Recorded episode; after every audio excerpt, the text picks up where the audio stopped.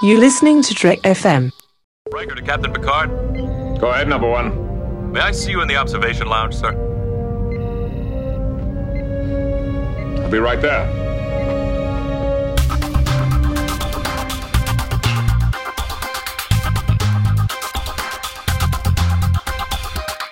This seems to be some kind of meeting place, some kind of meeting, some some some kind of meeting place. Could you flunky? Might be got I don't think they're going to let us in, Artoo.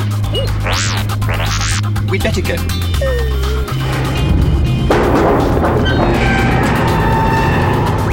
Maybe we better talk out here. At the observation lounge has turned into a swamp. Artoo, wait! Oh dear. Artoo. Artoo, I really don't think we should rush into all this. Oh, Artoo! This is the Observation Lounge for the week of January 26th, 2013. Favorite the Mind Tweet. I'm Greg Harbin. With me today, as always, is my not a co host, Drew Lensflare Stewart. Welcome, Drew. Hi guys. I missed you. I missed you so I know. Oh, it was so terrible because because uh, I was not here last week, and neither was my lovely um news editor, Kathryn Brihan. Welcome, welcome, Kathryn. Hi, Greg. How are you? And Drew. Drew, I missed you. I missed you too. it was a long week. Two weeks. It, wa- it was a it was a long couple weeks because uh, neither of us were here last week, and and Drew valiantly kept up the show last week, bringing on Jenny Zell and Charlene the Mistress Schmidt, and I thought the show went really well.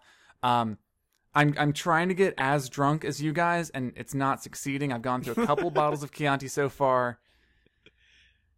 No, Uh, I don't but no- understand. Drinks were just appearing in their hands. Like I'd be like, "Oh, thank God they're done," and then they'd put the drink down, and then they'd pick it up and be full again. Like More what? drinks. That's what I, I uh yes, I don't know. It happened to us on the ready room too. I just don't know where these drinks come from. But uh, anyway, we're we're back. We're focused. We're talking about geeky news. As always, the Observation Lounge talks about the week in geeky news, unless there's some sort of big earth-shattering event that comes. Thank God, there's no sort of big earth-shattering geek event this week Thank God. for us to talk about. Oh, goodness, late breaking news. Late breaking news. Sources say No JJ. facts. yes. we I'm glad that we. facts. I'm glad that we delayed, so that this would no longer be the. Why is everybody? What? So we're not arguing about rumors. We're gonna look. You were right, and I was wrong.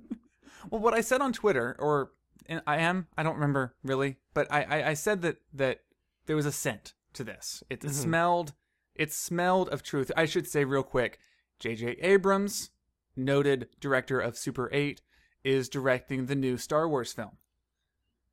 So we can expect lots of little kids, lots of train wrecks. I'm expecting that guy from what's the movie? What's the, what what Friday Night Lights to be to be in it. The guy with the face. I know exactly. I'm expecting. I'm expecting monsters you don't see clearly until the last ten seconds of the movie. Cloverfield is a good a good It film. is. It I really love that is. film I do so kind much. of dig Cloverfield.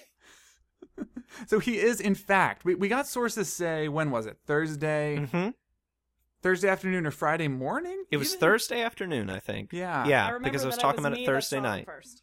Oh, you saw him first. I did see them first. Wow. I know. What you were just happened to be on the Wrap.com. I just happened to be on the internet where I live.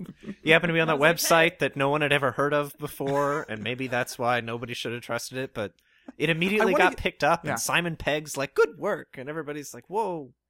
people got on it quick and there it was weird because yes as you say sources say is always um hard but this was a case of people really started taking it seriously very quickly and it, it felt a little bit different from your typical we wish this was true like you know i'm sure tomorrow there'll be rumors about joseph gordon-levitt starring as jacen solo any any moment now That's a But really this- good idea.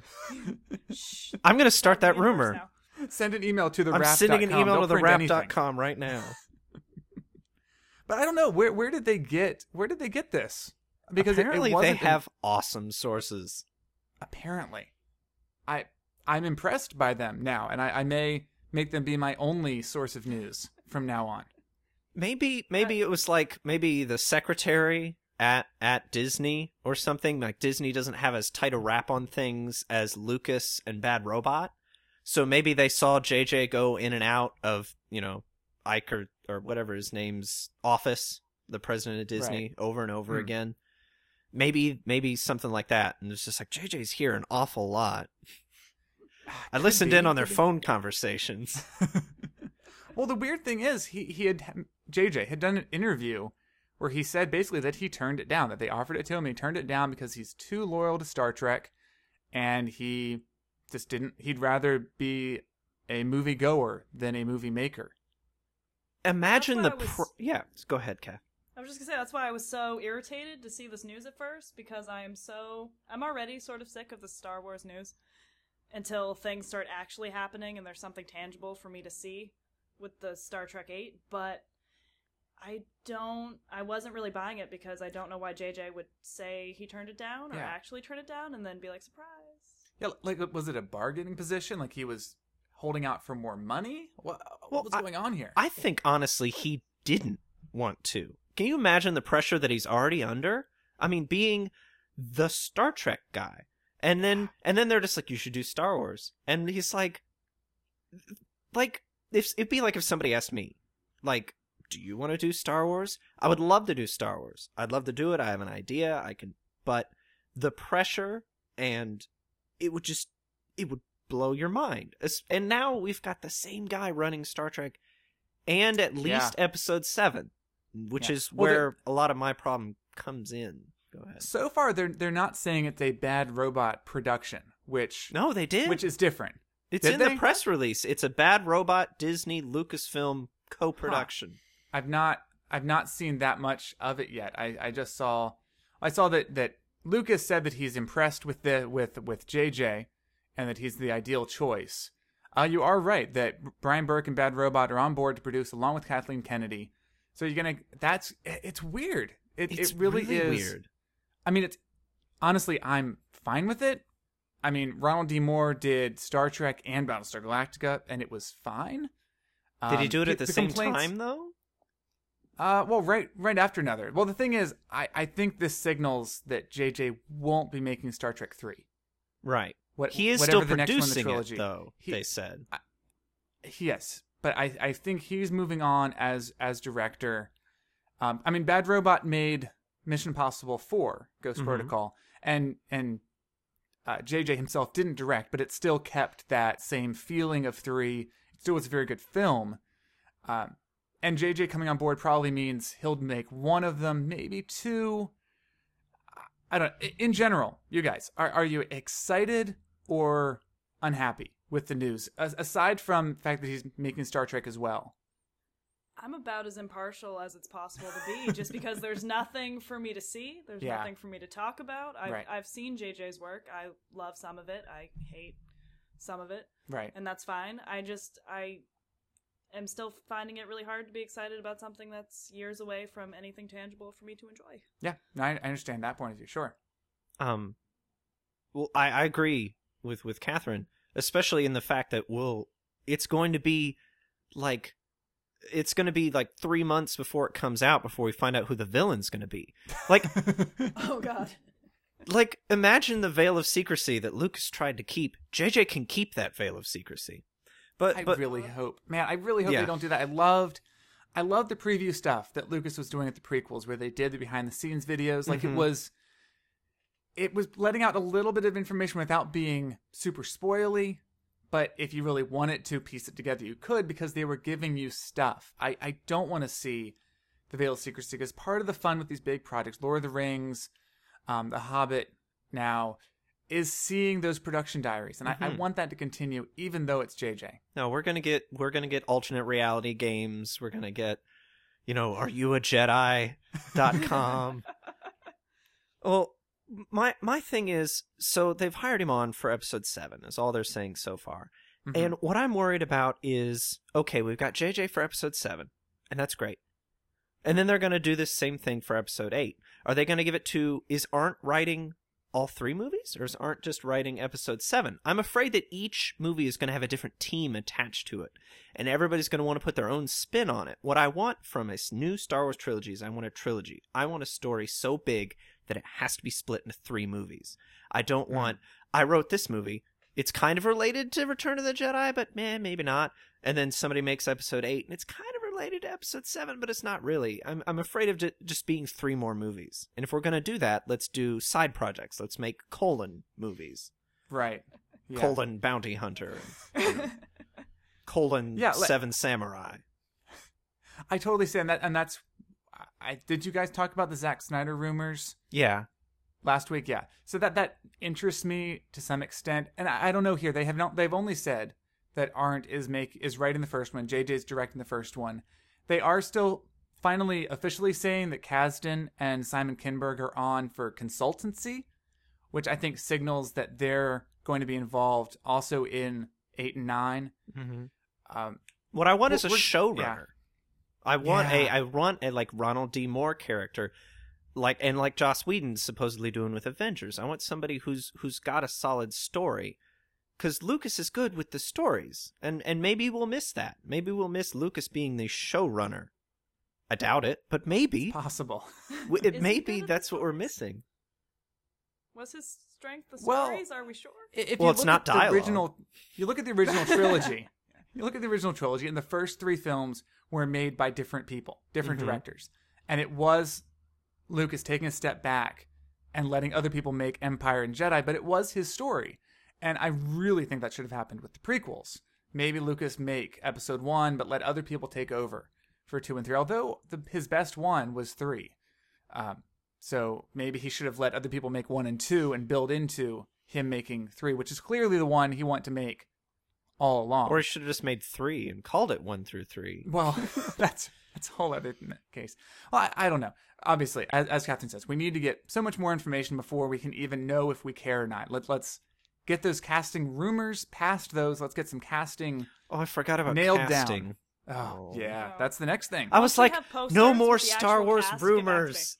Oh, dang. I know. I, but uh, everybody I saw that that when this net first came out, they said, "I don't want to hear anything else. No more tweets. No more nothing until the film comes out." They're still tweeting every single time the the rumor comes out. They're they're wanting to say their own thing. I mean, everyone says they're sick of it, but they also at least have something to say. It, Mhm. It's it's what people are talking about this week, and we would have been uh, not good if we completely left it off the rundown. But no, there's not much to say past haha lens flares. I feel like poor J.J. Abrams. Every time he sneezes or like looks at someone the wrong way, he'll be in the news for the rest of his life now. Yes, life's over. This is true. because Well, he's it- it is living our childhood Yeah. dream. He's He really is. Oh, that's not fair. well, Yeah. and, and it's like it's like they're they're treating it like fan films, but Mhm. ascended fan films. Like, hey, you want to make a Star Wars movie? You know, come on over. Let's do a Star Wars movie. Well, it'll be interesting. I mean, this this you know says Joss Whedon could easily make one since Mhm. I mean even more easily than JJ. They're they're not ruling out people who are deeply involved in other franchises. So we'll we'll just have to see from here. I'm excited about Star Wars Episode Seven, but it is still two and a half years away. We have Into Darkness. JJ might even have another tiny film he's going to make before Episode Seven. He probably has a new TV show. Oh, he, has Probably like, has, he like, always has like four or five pilots every year. Oh man. So we have we do have other things on the rundown. Uh, first of all, uh, Drew, do you want to talk about Netflix? I love Netflix, and uh, I, I really like that they're doing well, and that's what the article's about. How they're how they're they're they were afraid that, that people were going to punish them for the price hike when they split the DVD and Yeah. and streaming apart, and when they tried to name DVD Qwikster, that was a mistake. I, I actually I don't think it's a terrible idea. It's really easy because I could say you can get that on Netflix, and everybody's like the DVD or the streaming, and Yeah. no one really knows. But well, uh, and that's that's one thing. So we have this article from The Verge that's going to be in the in the show notes, um, and it's basically the earnings call from from Netflix. And he he talked about the CEO Hastings talked about 2011. You're saying Qwikster, the whole they announced they were going to split into two companies. Qwikster's going to offer the disc, Netflix is going to be streaming. And yeah, I thought at the time this is not a terrible idea, you know, because when you say, is it on Netflix? Yes, maybe you can get the DVDs, but what people mean now is, is it streamable? Netflix streaming, instant streaming. And and I'm, I'm also very excited about all the original content that they they've got a hold of. Um, hmm Oh goodness. Well, and but when they announced that they got uh, Arrested Development, I was like, "This is great. They can they can split it up into the eight parts or whatever, split it over eight weeks, and then Ah. nobody can get a free trial and see all the episodes. They have to they have to wait. But then they said they were going to release it all at once, and I was like, "That's a stupid idea." But what I really like is the way that Hastings described it. Is that he compared it to releasing them at like one chapter of a book at a time. You know, you read it at your own sure. pace. And so he's looking at TV, I think, the way that more people need to look at a TV season. Because I feel like the CSIs and the, and the things like that are looking at it as, okay, we've got 24 episodes. What are we going to do this week?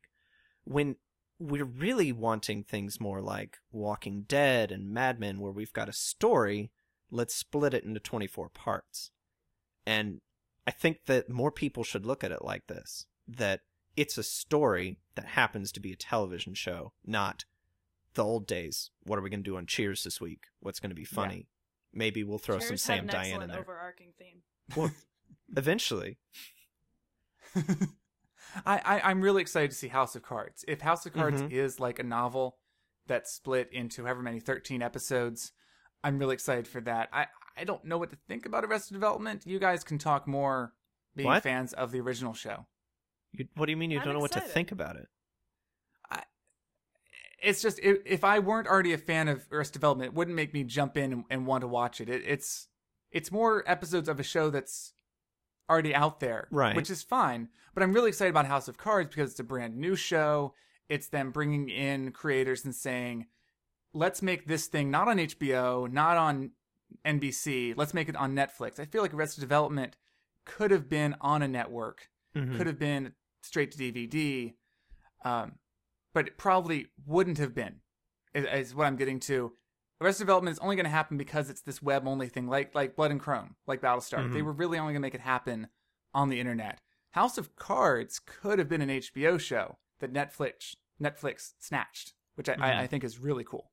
Well, I think that may be why they have both of them and why they're flaunting both of them. Look, we've got brand new original content, but we can also maybe provide you things that you've missed, like you know Firefly or something. Right. Well, I feel like releasing them all at once might not work too much to their uh, disadvantage because what do most nerds use Netflix for?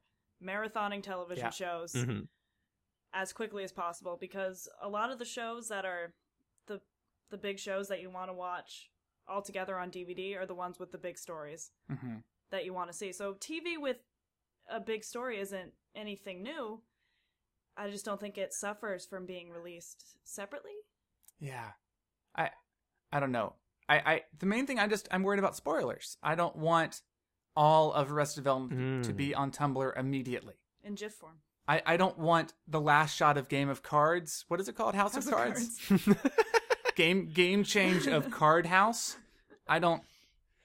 I, I don't want that to be all over Tumblr and Twitter immediately because there are going to be people. Election said- day is coming. There are people who just who just marathon it, Mhm. and I I feel I'm- like too when it something comes out, you know, there's a new episode every week. It's sort of a community thing to be Yeah. like, Yeah. Did you see Every this week- week's Arrested Development? Did you see the entire season of Arrested Development yet? I can't remember if it was in this episode or last week's episode Right. or the last episode. Did you sit there for four hours straight? I did. Can't feel my legs. I will. I, absolutely. I mean, this is part of why you don't see too much book discussion on Twitter. I Mhm. mean, A, yes, people aren't reading books as much as they're watching TV, but B, there's so much to it. And people are going to be at different parts in the book because it's all released at once. Wasn't that One great when great Dumbledore TV. died? I mean, oh, you're not there yet. Exactly. Um, excuse me. Who? You, the goal was to read the book after you got it at midnight and be done by six a.m. Well, yeah. Right, but but then when you get on Twitter, what's the discussion that you then have? You can really only talk about the book as a whole, or you Mhm. can talk about the ending, or like you pick out like one thing. I love picking it apart bit by bit. Like, how do you do a podcast about Mhm. House of Cards? Do you record eight episodes at the same time You could. and release them all exhausting. together? Yeah. I, I miss I miss the weekly debates that we had as uh, my friends and I we would have online lost debates. Just Oh yeah. what does this episode mean? What what how does this add to the mythos? And it's really cool to go back and look through my old notes on my blog and you can see like the discussion notes that I brought up and some of the topics we discussed. We can't have that anymore. I mean, Yeah. one, there's not a show like that, and then two, there's just you know, if they're gonna release everything all at once, we're gonna we're gonna know what happened. Yeah. Oh, the smoke monster was this. Yeah, so, so we'll have to see what they do. I, I'm I will be surprised if they do this again. Um, not have an original show, but release it all at once. I keep waiting for them to to change their mind. To Mhm. realize their error. So maybe it'll happen after this. If they keep doing it, I I just can't I see imagine. a lot of free subscriptions being activated the week the rest Yeah. development comes out, Yeah. and then immediately canceled. And Yeah. sure, their subscriber numbers will go up, but then you know if they go back down to the normal numbers, they'll learn. Yeah. they'll Yeah. learn. And and sure, people could have tuned in, or they could have done the free thing at the end and done the same thing, but then you know they would have been missing out. This way, the freeloaders can basically have the same experience we have. So yeah, it, it's going to be interesting to see. I'm I'm going to watch both of these shows. I'm very Mhm. excited about the future of TV, and I'm glad that Netflix is doing so well. They turned a profit this quarter, which they were expecting to lose money. So that's really, really quite impressive. I think Netflix is the future. Definitely. You know, a friend of mine was is thinking of canceling his cable, and now he's got DirecTV hounding him on Twitter, saying, "Surely you want to have TV delivered to your house in a way you can't control." And he's saying, "Well, no. There's all these other ways between YouTube and Netflix and Hulu, and DVDs and Blu-rays. I just don't need TV the way it is." But unless Netflix is proactively making new shows and good stuff, not like Hulu's original content, but actual like good original shows, if that dies, we'll, we'll be losing something. So I'm glad to see that Netflix seems to understand TV and understand what we want from it. Agreed. Okay, so next on the rundown, we do have something that was interesting to me this week, and that was Twitter's new service, which is called Vine. V- Fine. Vine. Oh, I'm sorry. Sorry. Fancy. This is a fancy oh, podcast. Oh, I, I, didn't know that. I've been mispronouncing No, it. you, you thought it was pronounced Vine, but it's actually not. It's actually Italian. No, I'm sure it's called Vine. Why does it? Why is it called Vine? Anybody? does anybody know? I think it's I think it's the name. I mean, it's the name of the company that they bought out. Oh, okay, okay. that too. So It's it's, like not why it's not Siri like Twitter Siri, came up with it. not- yeah, exactly Okay. like Siri. All right. Well, so so Kathryn, wh- what does Vine allow you to do? Vine allows you to take a video and post it on Twitter. You are limited to six seconds or less, which fits a lot with Twitter's um, micro blogging, I think, Yeah. as the hipsters and the cool people call it. Um, idea? Hold on. Micro micro vlogging. Micro, Micro vlogging. vlogging. You heard it here first. My apologies, Drew Stewart. Yeah, it, it's. I've seen a few of them. Um, a lot of people on my timeline have been posting cute little videos. I'm Mhm. not sure how much you can achieve in six seconds, but uh, I also, if I didn't have Twitter, I don't know how much you could achieve at 140 characters, and the answer is a lot. Right. So, Right. I mean, I've I've seen some cool stuff. Like I'm we're looking at right now on the Twitter blog. Someone's actually made an animation because one of the great things about Vine is that you tap the screen to do a little segment of video. So you can you know shoot you, shoot your friends, shoot what you're looking at.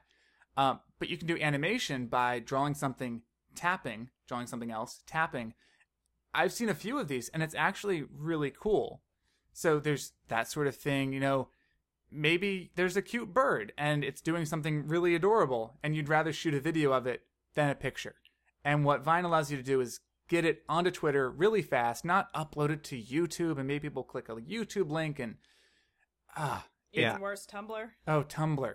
I really like that it's it's built into the the Twitter app using Yes. API. so that you can just click on it and it opens up and loops, which is also neat. It gives it kind of a moving GIF kind of uh, action. Having the six second limit, I think, is really cool too. Yes. Like like Kathryn said about the 140 characters.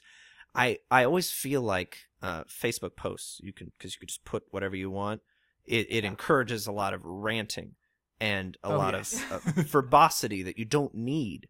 I, I think that the half the challenge of Twitter is finding something entertaining or worthwhile to say and fitting it within 140 characters. And I don't like using like you and stuff.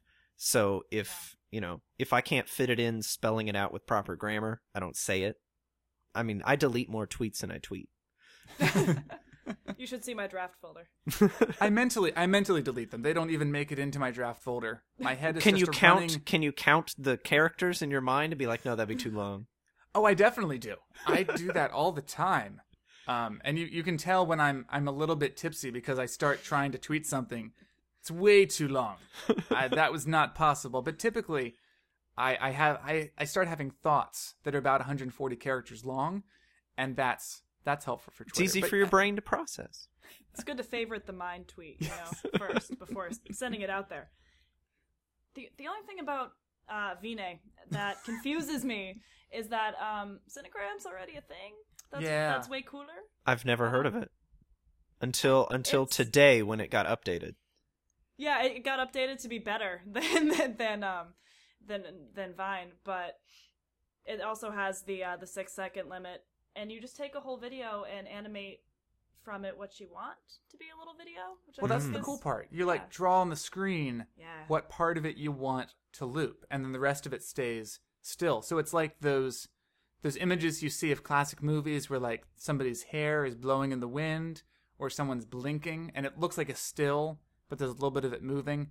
You sort of make that and then post it. it it's an interesting effect. I've seen a lot of them done really well. there are a lot of really people that take it really seriously and can do some really beautiful things with it. Or Hmm. if you want, you can like like this, just do a full video. Right. Yeah. So, have you been using it, Drew? I I used it. Uh, I've u- tried to use it a couple times. The issue being that I don't go many places, Hmm, and yeah. the only things that move around my house are my dogs. So I've been trying to limit it. I took one video of my two dogs. I was going to do a video of my cat. I figured the cat, because he's so fat, deserved a whole video, but it looked like a still photo because he's a cat. he doesn't move. So I deleted that one and didn't and didn't vine it. But uh I, I am looking around trying to think of things because your timeline may be full of it, but except for Greg's one or two, I I don't I've not seen any. Well, I, I haven't done too many yet, and I think it's the same situation where I just don't have that much to videotape. Maybe next time I'm out and about, I'm I'm I wish I could import videos. I mean, I took some cool videos while I was in New York, but I can't put them into Vine. It has to be taken with the camera in the moment. Hmm. And that that lack of being able to edit, yes, it makes it more immediate, and people have done some amazing stuff, but it also really limits what you're able to do with it and what sort of quality you're able to put up with it. If Um, nothing aside- interesting happens in that six seconds. Right. And you become like a reality TV producer where you're like, well, wait, wait, wait, could you could you stand over there and walk towards me again? Could you say that again, maybe a little bit more clever? It'd And- being a nature photographer, you know, just like sneaking around, and people be like, "Did you? Can you do that thing where you cross the street again?" But exactly. Can you do it So the- moonwalking? Right. so Vine, it's worth checking out. Um, it is a standalone app purchase. I think it's out on Android now as well, or will be soon. So you can download it, you can play with it, link it to your Twitter or your Facebook. So that that is cool. Um, so far, I think Drew, you're my only friend that I can find we're our so only far on Vine. friends. So I'll, I'll have to do another search and see if I can find more people. It's a cool service. I do love that it shows up in the timeline, but we'll have to see. We'll have to see where it goes from there. So the next thing on our rundown is something that was rumored to be Star Wars, and now it appears with JJ and Michael Arndt making Star Wars. This is definitely not. This is 1952. Now, Drew, what is 1952? 1950. And, and, oh, and what did we learn about it this week? we learned less than nothing, which is more than we knew, which was a lot less than nothing. um, which is why we thought it was Star Wars because nobody knows anything about it. Uh, apparently, um, was it Lindelof who found the box? Allegedly. Allegedly found this And it- box labeled yes. 1952, which is weird after we've known about it for so long for him to have just found this box. Hmm. Yes. I think they might be playing with us a little bit I- Oh. Yeah. build They're- up the illusion. They're having a little bit of, of fun. So basically, what we have is Brad Bird has leaked this box to Twitter that that apparently Lindelof found, and it's it's a box of stuff. I assume you're looking at the picture. If you have the enhanced version, you can look at the box. Uh, Drew, w- what's in the box? What's in What's the in the box? What's in the box? Uh, it looks like we've got some some film and and a, and some books and old pictures and 45s and a bunch of really cool stuff that looks like it's from 1952. Yeah. Um, what's interesting is that the pictures are of Walt Disney, which is Does indeed. very interesting. And so now the rumor is that it, it may be about Dis, uh, about Walt Disney building Disneyland, like some kind of biopic, which And yeah, would be super cool. I, I I'm yeah, really considering interested. Disney Disney World opened in what 1955. Disneyland opened in 1952. Oh, okay. Well, there you go. You're more more of a Disney Disneyphile than I am. Kathryn, would you be excited about a film about the creation of Disneyland? It depends. If it's an honest film about who Walt Disney was as a person when he opened Disney, I might be a little terrified. Oh dear. Like most people um, in history, they might not have been as kind and wonderful as we would like to believe. right. Uh, but I feel like no matter what this project is, the sort of mystery, vintagey nerd in me just gets all excited looking at this picture. It's just so there's so much in it, and I just want to. It's a cool box. I want to. I want to see what's under that folder there. I want Mhm. to know. I want to know how Ain't It Cool News figured out what issue of what comic book that is in there, even though there's That's- only like an you know a centimeter visible. It's impressive. I mean, you can probably go back to 1952 and look at comic books, but yeah, that's an impressive bit of. If you have a time machine, that's what I would do. Well, clearly this picture was not taken in 1952 because not only is there a modern-looking telephone, there's also an iPhone charging port. Not What they've in been the really box. kind to do. They've been really kind and labeled the box Yes. 1952, in Well- case you didn't know what year you were looking at in Well, this box. That's how Damon Lindelof knew that it was related to the movie that he's making. Yeah. Well, I mean, he did. He did write said movie for Brad Bird to direct. He did. So hopefully he knows what's going on. I really hope so. I'm really interested in if it is a biopic, what Lindelof would do with facts, and how and how he could put his f- spin on the truth or It's hard to build historic metaphors facts. out of facts. Right. You can't you can't make Disney represent you know man's hubris What? if uh, Yeah, I, I don't know. They can do all There will be a giant Mickey Mouse obscured by lens flares. I'm taking a quick peek at this article now, and um, whoever wrote it, they wrote their guess is that 1952 is some kind of Walt Disney biopic, and that Clooney will play Disney. Yeah. I just want to state right now that I hope that's a lie. Just Clooney is not terribly. Disney Disney-ish. he's too handsome. No offense to Walt Disney, I'm just saying. he's rolling over in his grave. Look what you've done. His gold lined. Gra- well, no wait, he's got his head preserved, right? He's one of those. no, that's a one- myth. Oh, okay. Sorry.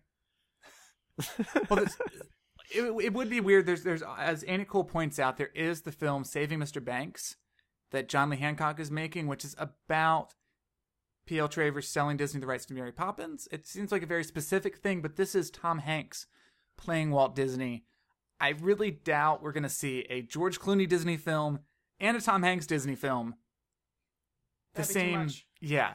Uh, so why this might be something different. I feel like this is something different, more related to this comic book than than Disneyland. Hmm. I don't know. I mean, we've got. and as I as I look through the Annie Coulter article, they say the same thing as well. that amazing stories may may be something more important to this. It is hidden in a way that makes you think, hmm, yeah, Well, they want you to, to play along with them. They want you to look at this box and Mhm. Google about it and search about it, and that's they're not setting it up to be mysterious and be shielding you from rumors. They want you to to play along and sort of have fun with it. Right. Yeah. What What really disappointed me is when Dunlop t- started talking about how George Clooney is going to be playing a canon character, and that just that could mean so many things. Really frustrating. It's really so he's all playing lies. Carol Marcus. That's really weird. He could. do- He's very versatile, Drew. Okay. Don't doubt the Clooney. I believe it.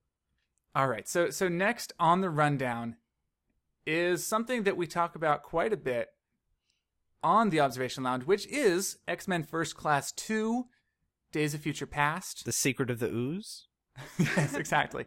This is the the fifth or sixth or seventh X Men. I have literally lost count at this point, but it, it is coming out what next year.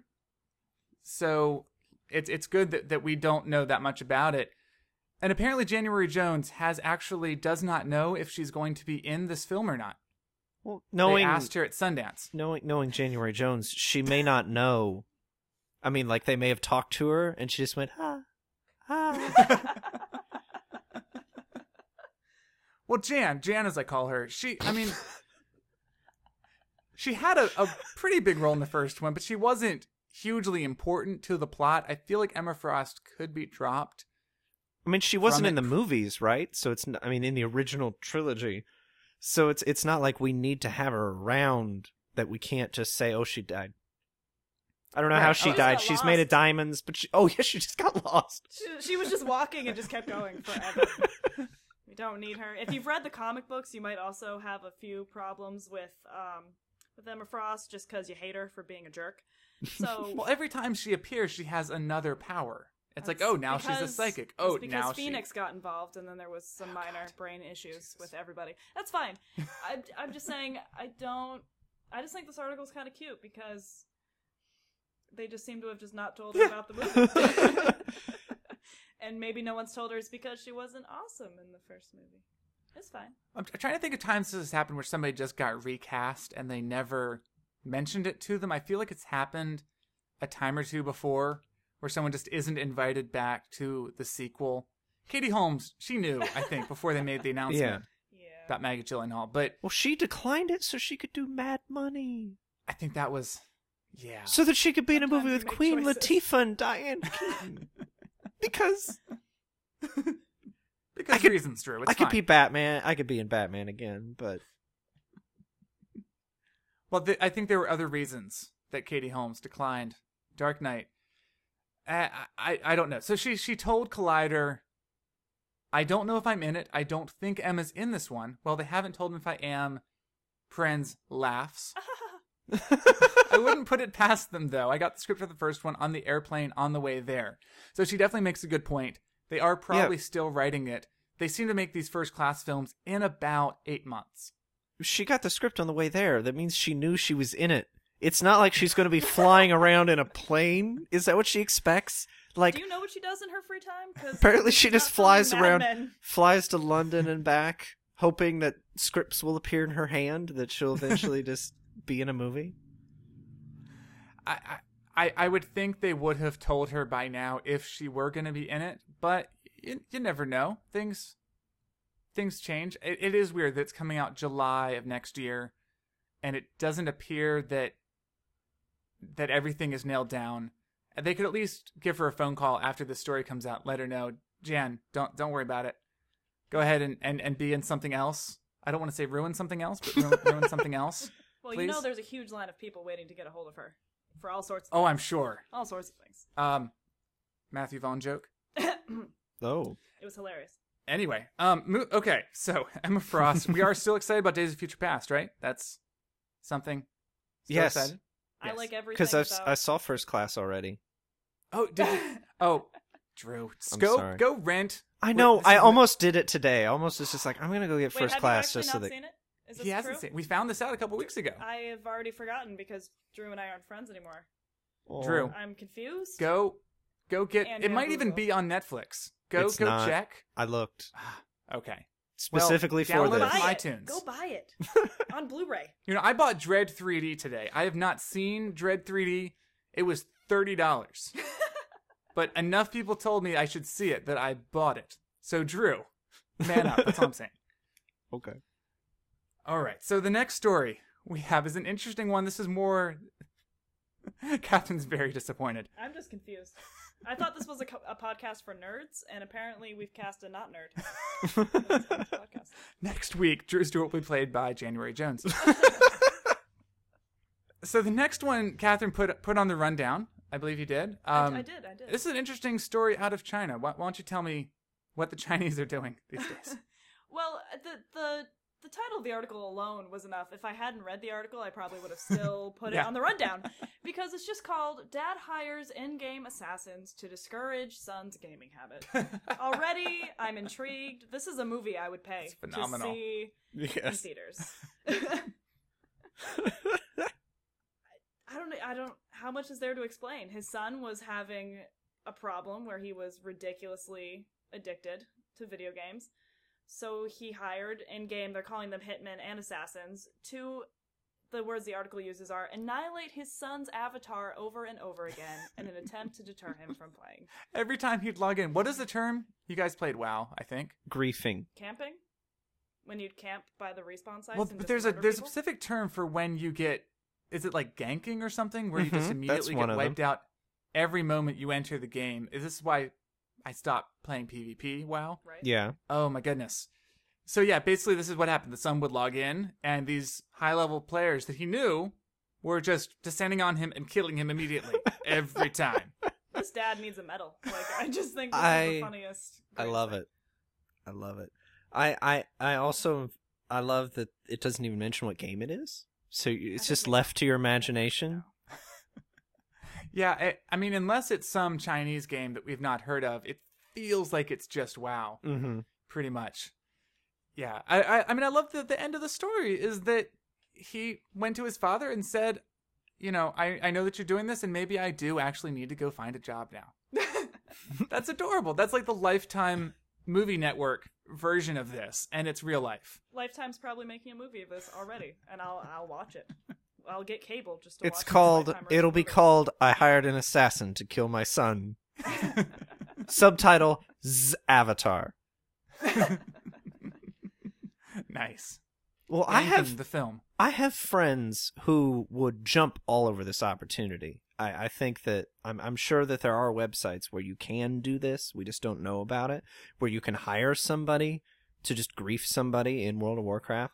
But I have Yeah. friends who who live on this. I have a friend who uh he's one of my best friends. Went to college with him. He lives here in town, and I only ever play video games with him. Uh, even though he lives in town, which is weird.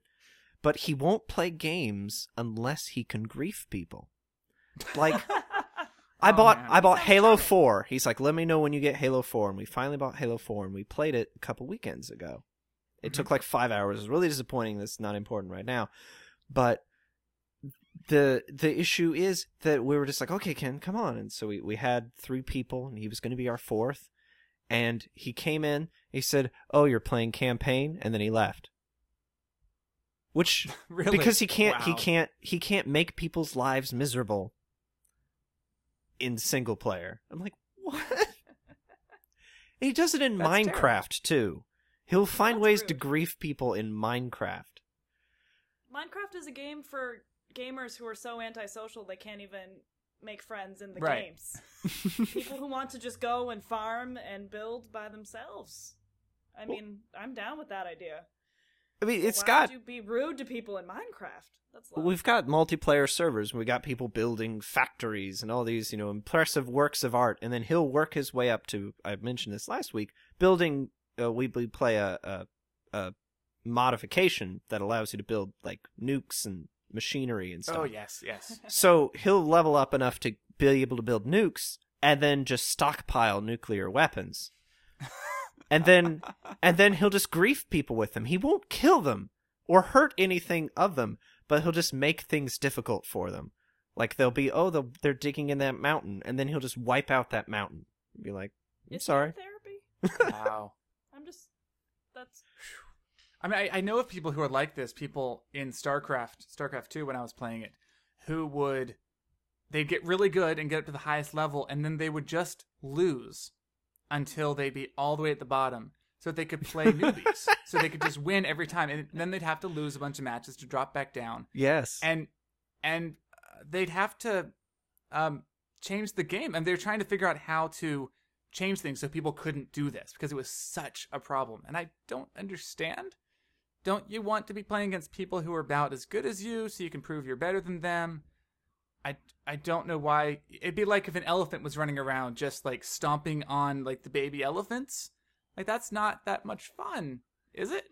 I, I was just gonna say maybe I'm really naive, but I don't find destroying people who are terrible at a game Yeah. fun. Maybe. Yeah. And see, I'm terrible at all video games, so I don't see that at all. Because I'm always the person getting stomped. right. In fact, whenever I'm playing a game with my friend who griefs everyone, he deliberately doesn't grief me. Aw, oh, that's sweet. He uses me as like a human shield. you can't attack me. I'm griefing you, but you can't grief me because you'll get Drew. And Drew will be sad. Aw. Aw. It's another touching story brought to you by video games. I'm sure Lifetime Movie Network will be in touch with us to sell this charming story of romance around the computer table. Okay, so next on the rundown, as we breeze through news, we, we have a, a, a story about Jobs. Now, Jobs is the upcoming independent Ashton Kutcher biopic of Steve Jobs. And, okay, so I want to get this out of the way real quick. They've been spelling it with a lowercase j and uppercase OBS.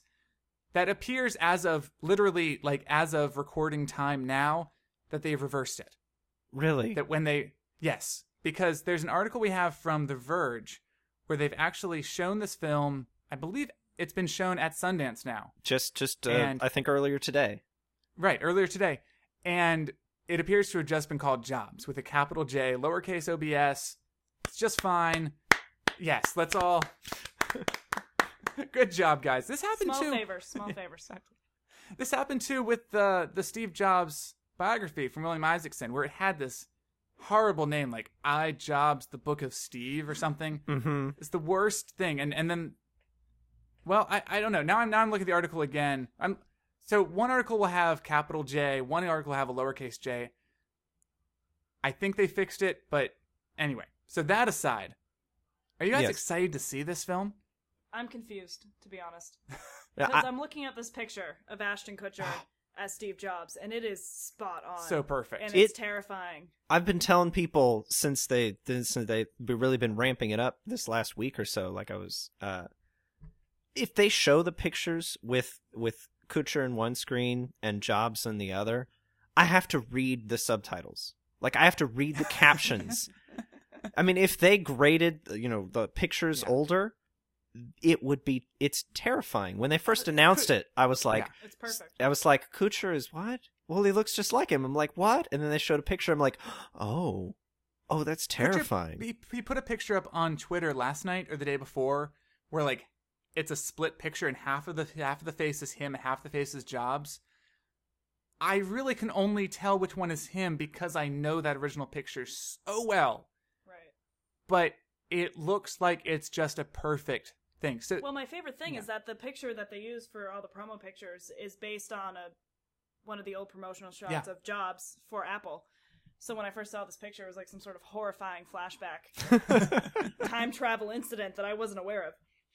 But I've seen, I have actually seen bits of, of the movie. Mm, oh yeah, I have. Um, my only concern is that sometimes in biopics like this, and what I've I've only seen a small amount, so I can't actually.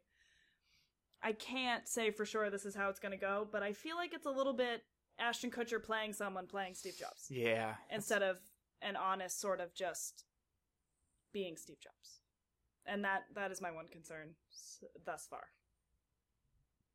yeah it's that's that's what i'm hearing um th- there's there's an article on the verge um and I'm, I'm trying to remember who wrote oh by ross miller oh no roscoe on twitter where he he says it's not a bad film but it's not quite as good as it could be and i think part of it does sound like it's coming down to kutcher's performance it's not bad but he's not he's no daniel day lewis you know he's not really embodying jobs as much as he looks like jobs he's not able to really draw you in and, and the casting seems weird. Like, uh, there's a lot of comedians, a lot of Yeah, funny yeah. people. I mean, Woz is being played by Josh Gad from the Book of Mormon, Right. and who doesn't really look like Woz. No, not really. and and so it's like why did they pick him? And like uh j. Jonah james or not, that's not actually his name. J.k simmons. Who played j. Jonah jameson. My favorite part of those freaking spider-man movies. Oh yeah. um and he's playing a role. It's like well he's really funny. I mean are we are we trying to be funny i had to look it up a couple weeks ago i'm like oh no no it's a serious movie okay Well, dramatic actors are definitely extremely capable. Yeah. Of um, well, no, I'm sorry. What I'm trying to say is comedic actors Yes. are definitely very capable of playing dramatic roles. We've seen it done uh, a lot of times, actually. Like Justin Timberlake in The Social Network was actually really good, Mhm. Yeah. which blew my mind at the time. But I just I feel like instead of they're portraying it as a serious biopic, and I feel like it might be more of a Ashton Kutcher pick of how someone would see Jobs and then play Jobs. Yeah. i'm I- really interested in seeing it though I, I really I'm totally am. going to see it Yeah. at least five times, but I, I hope it's going to show at like you know independent theaters and people can go see it and enjoy it. That it's not set up to be a a big film, because I- I mean we had Pirates of Silicon Valley, which was a really fun TV movie, and you go in it with low expectations, it's great, and I feel like you really should go into Jobs with rather low expectations. Don't expect if there's there's still the Fincher Sorkin film that's coming that's going to be a thing of some sort. I I don't even know. it would be such a thing, though. No, He's doing I- like five moments Yeah. from Jobs' life, which I think sounds really, really terrible. but it's it's Aaron Sorkin and jo- and David Fincher. So let's not complain too much. But this looks like much more of a straightforward. Let's see Mhm. the early days. Let's see the fun of being a hacker in the '70s, and that that sounds awesome to me. Yeah, I, I really like the clip that I saw with, with him and Woz talking about uh about uh, the operating system, and he's just like, you know, it's uh, Woz is like, it's you know, great you're building these computers for for freaks like us, but you know, nobody's gonna want this, and and Jobs just says, how does someone know what they want if they've never even seen it? And it's like that gave me shivers. I was like that even even though it was obviously Ashton Kutcher, I I still I could feel the passion that that Jobs had to have had in order to push and steal the ideas that he did. I'm really interested in seeing the more dramatic scenes that I was reading about, you know, like him yelling at people and firing them and then you know, why are you still here? I fired you Yeah. 5 seconds ago. I love it. Yeah, there's the scene um, where he fires. Well, he he basically um, Kottke. Is it David Kottke or Daniel Kottke? I get him mixed up with Jason Kottke, who's the noted blogger. Um, he basically denies him stock options and says, you know, I could get anybody to do your job. And it's, you know, I've heard Kottke tell his side of the story, and Jobs has not come across well in that. And it looks like he's not coming across well in this biopic either. So there, it it sounds really cool, and I and I love that they're being able to do it now. Whereas Pirates was sort of in that weird between Apple's death and its resurgence. This is made after we know Jobs put Apple on a great course. Now let's see what sort of man was he really. I, it's coming out April nineteenth, so we can we can talk then. It's not exactly Oscar season, April nineteenth, but might not be a bad time to slip in uh, a a little independent film. Okay, so so we have one more story on the rundown talking about Julian Assange and and uh, Kathryn, if you'd like to take this one away, what, what are I would talking about here? absolutely love to. Um, there is a film coming out about Julian Assange, and it is starring everyone's favorite British actor of the moment, Benedict Cumberbatch. Benny. Who, yes, we do love him. Who usually looks quite, um, quite handsome Mhm. in ninety nine point nine nine percent of his work. And um, as Julian Assange, I don't know if you've ever seen Julian Assange. We will, of course, provide pictures for you. Yes. He's absolutely terrifying to behold. Yeah. he is um he is the head of WikiLeaks, and what's interesting about the story and why it's here on the rundown is Julian Assange's uh, response to this film and to Cumberbatch's portrayal of him, which was less than less than favorable. Hmm. Definitely less than favorable. So Assange is is the creator, the CEO, the head honcho of WikiLeaks, which has been embroiled in a bunch of Shenanigans. controversy, shall I say? yes. Okay. We'll take controversy. Okay, so so what did Assange have to say about this? Um, well, the article that I'm looking at um, describes him as attacking the film which I would say is not far from the truth. WikiLeaks founder Julian Assange has hit out at the makers of a new film about his organization, calling director Bill Condon's The Fifth Estate a massive propaganda attack against the whistleblowing website and its staff. What Assange is saying is that this film is not portraying what they're trying to do accurately, and what it's trying to do is go against what WikiLeaks believes in. Ah. Well, it's based on Drew. I, Drew, I don't. You can feel free to jump in, uh, but I was going to say that it's based on a book by the former WikiLeaks spokesperson Daniel Domscheit-Berg, who apparently does not have great things to say Oh. about Assange. So you kind of got to expect that it's going to be from his point. He's he's a character in the film.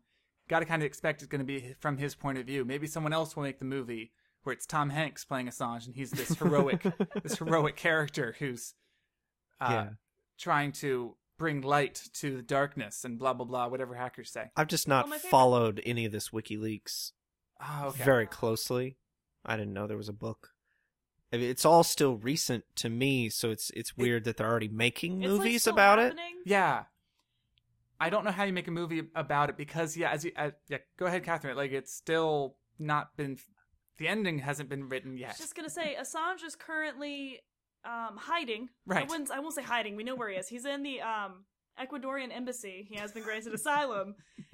And while he's busy saying this movie is attacking his belief, Condon is busy saying we're just making a movie and we have no actual uh, Agenda. say in your life. We're not attacking you. It, the exact words were, "This film won't claim any long view authority on its subject or attempt any final judgment." it's just going to tell film- a story. It's just a yeah. Now the the film isn't out, but it, it looks like Assange has a copy of the script, and I'm sure he's read the book. Oh, so he's he's very angry about this. The film itself is still being being made. It's not coming out till November. it has a great cast. It looks like it. I mean, uh, Bill Condon, you may know as the director of Twilight. Um, he he also made Dreamgirls. He's he's. You didn't like Dreamgirls, Kathryn? I, I think Dreamgirls is awful and five hours too long. Oh, okay, all right. I, well, but yeah. he has a, but people do like Dreamgirls, and some people do like Twilight. Twilight the film. Let me say, the Twilight the film is better than Twilight the novel. Now hold on. He he directed the last two, Right. Oh, did he? the Oh, then I Breaking don't know about those. Dawns. I have to tell you, the Breaking Dawns uh, were my favorite of the Twilights that I've seen. Oh. I've, I have seen all of them. I was not sober for any of that, but um, there was some great stuff happening with Michael Sheen in the last two. Oh, That's that makes sense. My knowledge. The Michael Sheen Yeah, stuff. Okay. Oh, beautiful, beautiful man. But I'm excited for this movie. I mean, Yeah. Cumberbatch, Laura Linney, Anthony Mackie, David Thewlis, Peter Capaldi. There's nothing about that I don't enjoy. Yeah, it'd be great to see Benedict Cumberbatch where he's not playing Sherlock or um, some unnamed person from Star Trek canon. Yeah. Smaug. I like how Or popular Smaug. he is, but we've really not seen him in anything. I mean, I don't know about England. Okay. He, those five minutes of Warhorse he was in were my favorite five minutes of Warhorse. Well, Tink, Tinker Tailor Soldier Soldier Spy. Spy. He's he's in. He's very good in that. But he hasn't had too many like lead roles aside from Sherlock, where I would argue he's the lead. Although um, Things Martin happen. Freeman's very, very, very good in that hmm as well. Drew, you haven't you haven't seen any of Sherlock, have you? What? No. I hate you. Do you know who Benedict Cumberbatch is? Do we need to review? I've seen a picture of him in that picture of that article that you sent. No, I've Oh. seen all of Sherlock. Thank you very much. Okay. much. All right. Okay. All right. Well, Because we'll- it's we'll on see if- Netflix. Oh, of course. If it's on Oh, oh, Netflix, all right. Drew has seen it. Yes. Okay. How could I forget? So this is coming out in November. We can talk about this when it comes out as well. I am excited about Benny really hitting the big, the big stand. This may be his the year where he really, I don't want to say comes out, um, but he really makes it as a star because we'll see him really doing Smaug. He'll be John Harrison. He'll be in this. Um, and the new season of Sherlock is That's been delayed, I think, until uh, 2025. Oh God! Well, someday there will be another season of Sherlock, and we can talk about it then. Okay, so we have now reached the portion of the episode where the ship has been taken over by sentient duplicates of the ship's crew. It's actually all three of us, as well as Chris Jones, Jenny Zell, Zombie Zenny is over there. Uh, oh God, it's Charlene. So, um, as we're being strangled to death by duplicates of ourselves who are different in slight ways, Jenny, that's that's a fantastic beard you have. what we need to do something to get rid of these people, to get them off of our ship. Uh, Drew, Drew, what do you have lined up to scare away the duplicates, the doppelgangers? I think that they will be frightened away by 1600 Penn. You set that up to frighten me badly. From television. I like 1600 Penn. they'll they'll be entertained by it in the mess hall. Yes. And distracted. It's distracted. actually so- a holodeck program run by you go. Riker. yes. Oh, let's not. Oh, gosh. Stop.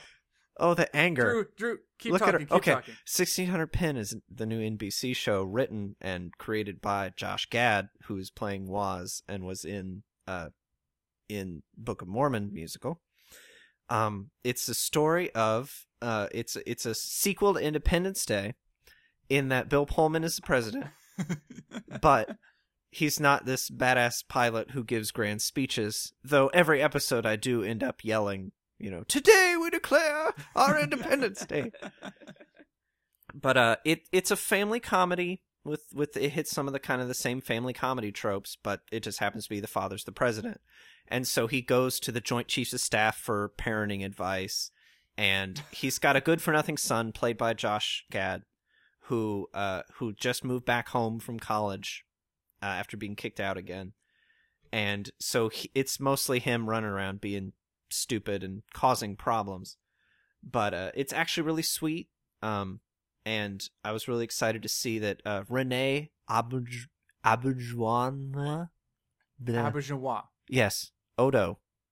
He he was in this he was in this week's episode as as protocol advisor to the president, and so he's like, you know, you you must talk proper like this, and, and then he shapeshifted into a table for some reason. It was really weird, Sure. All right. Nice. but I like it. Okay.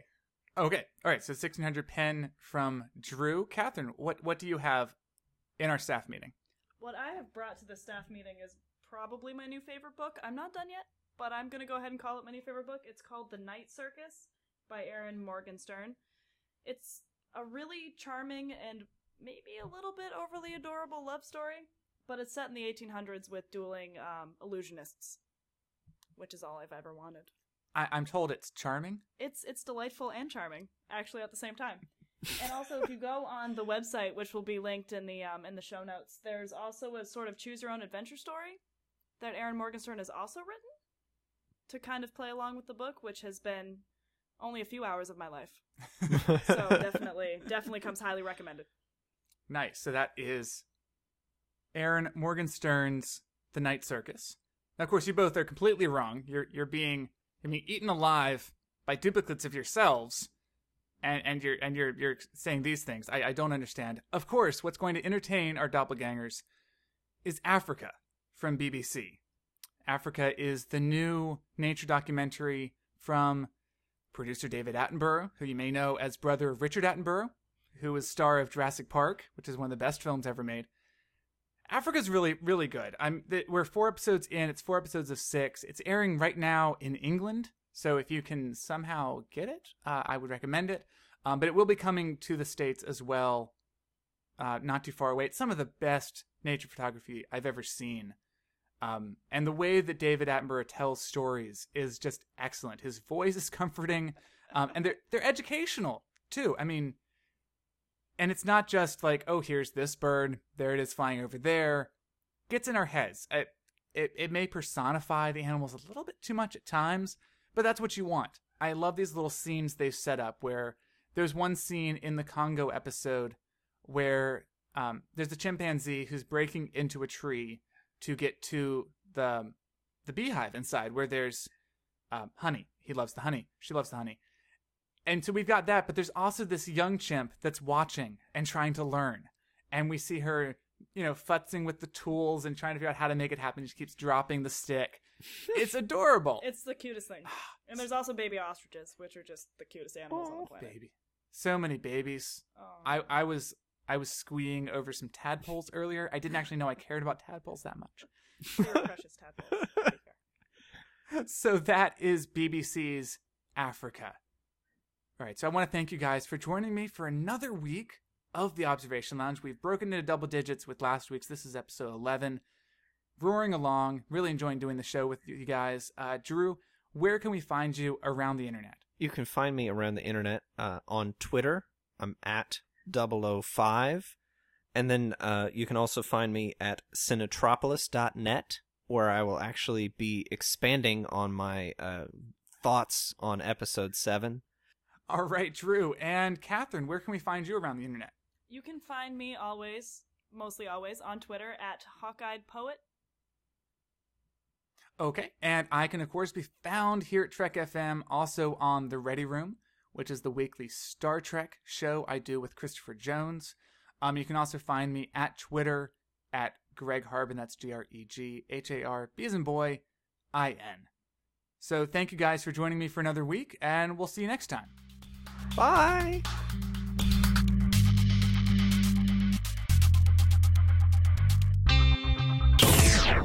Meeting adjourned.